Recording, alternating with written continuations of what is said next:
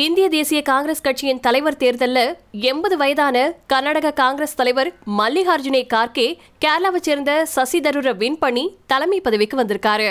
இப்போ மாநிலங்களவை பிரதிநிதியா இருந்துட்டு இருக்கக்கூடிய மல்லிகார்ஜுனே கார்கே இதுக்கு முன்னாடி பலமுறை சட்டமன்ற உறுப்பினராகவும் நாடாளுமன்ற மக்களவை உறுப்பினராகவும் இருந்தவர். எதிர்க்கட்சி தலைவராகவும் இவர் செயல்பட்டிருந்திருக்காரு.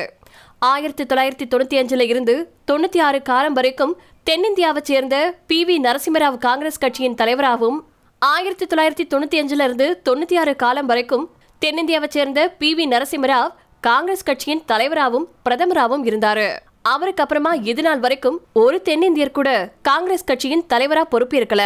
கிட்டத்தட்ட இருபத்தி ஆறு வருஷம் கழிச்சு திரும்பவும் ஒரு தென்னிந்திய அரசியல்வாதியான மல்லிகார்ஜுனே கார்கே இந்திய தேசிய காங்கிரஸ் கட்சியின் தலைவரா பொறுப்பேற்றிருக்காரு அப்படிங்கிறது குறிப்பிடத்தக்கது. அதே மாதிரி காந்தி குடும்பத்தை சேராத ஒருத்தர் காங்கிரஸ் கட்சியின் தலைவராவதும் இருபத்தி நாலு வருஷத்துக்கு அப்புறமா இதுவே முதல் முறை. இந்திய தேசிய காங்கிரஸ் கட்சி தலைவர் பதவிக்கு ஒரு தலித் தலைவராவது பாபு ஜெகஜீவன் ராமுக்கு அப்புறமா இதுவே ரெண்டாவது முறை அப்படின்னு சொல்லியிருக்கு இந்தியா டுடே. யார் இந்த மல்லிகார்ஜுனா கார்கே?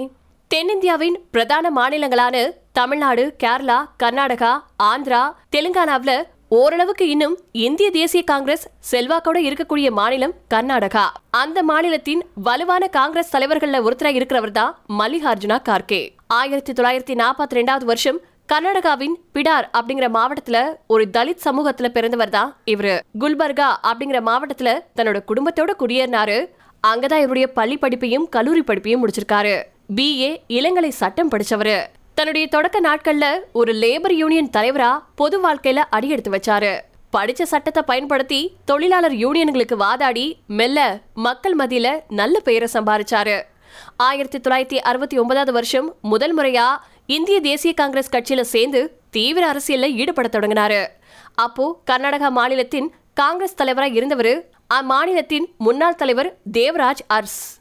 ஆயிரத்தி தொள்ளாயிரத்தி எழுபத்தி ரெண்டாவது வருஷத்தில் நடந்த கர்நாடக சட்டமன்ற தேர்தலில் குர்மித்கல் தொகுதியில் போட்டியிட அறிவுறுத்தியவர் தேவராஜ் அஸ்தா.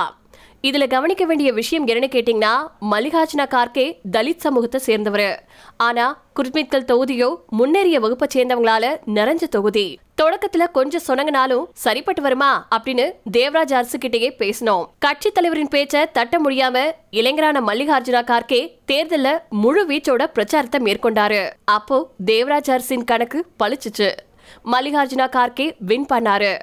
காலப்போக்குல குருமித்கல் தொகுதியே அவருடைய கோட்டையாச்சு.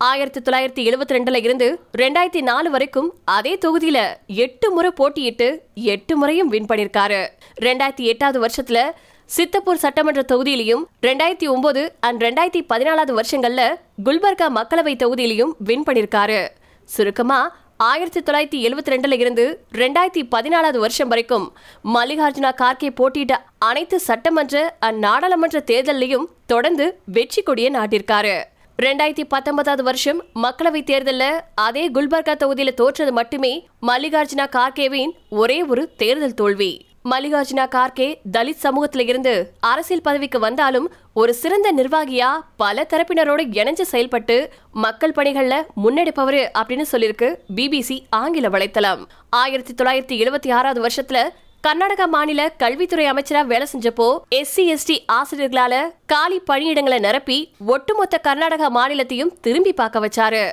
கிராமப்புற வளர்ச்சி பஞ்சாயத்து ராஜ் வருவாய்த்துறை உள்துறை இப்படி பல கர்நாடக அரசாங்கங்கள்ல பல முதல்வர்களின் அமைச்சரவையில முக்கிய அமைச்சர் பதவிகளையும் வகிச்சிருக்காரு. மத்திய அரசியல கூட ரயில்வே தொழிலாளர் நலத்துறை இப்படி முக்கியமான இலாக்காக்களை நிர்வகிச்ச அனுபவம் கொண்டவர். அரசு அதிகாரிகளோட நாகரிகமா பேசுறது பல தரப்பினரின் ஆலோசனைகளை பெற்றாலும் சுயமா சிந்திச்சு ஒரு முடிவு எடுக்கிறது. எதுக்கு முன்னுரிமை தரணும் எதுக்கு தரக்கூடாது அப்படிங்கறதுல தீர்க்கமா இருக்கிறவரு அப்படின்னு ஓய்வு பெற்ற முன்னாள் அரசு அதிகாரி ஒருத்தர் பிபிசி ஊடகத்துக்கிட்ட மல்லிகார்ஜுனா கார்கே பத்தி சொல்லியிருக்காரு. மல்லிகார்ஜுனா கார்கே முன்னிருக்கும் சவால்கள். காந்தி குடும்பத்தின் கைப்பாவை அல்ல அப்படிங்கறத நிரூபிக்கிறதுல தொடங்கி மூத்த காங்கிரஸ் தலைவர்களை கட்சிக்குள்ள தக்க வைக்கிறது. கட்சிக்குள்ள நடக்கக்கூடிய கோஷ்டி பூசல்களை சமாளிக்கிறது.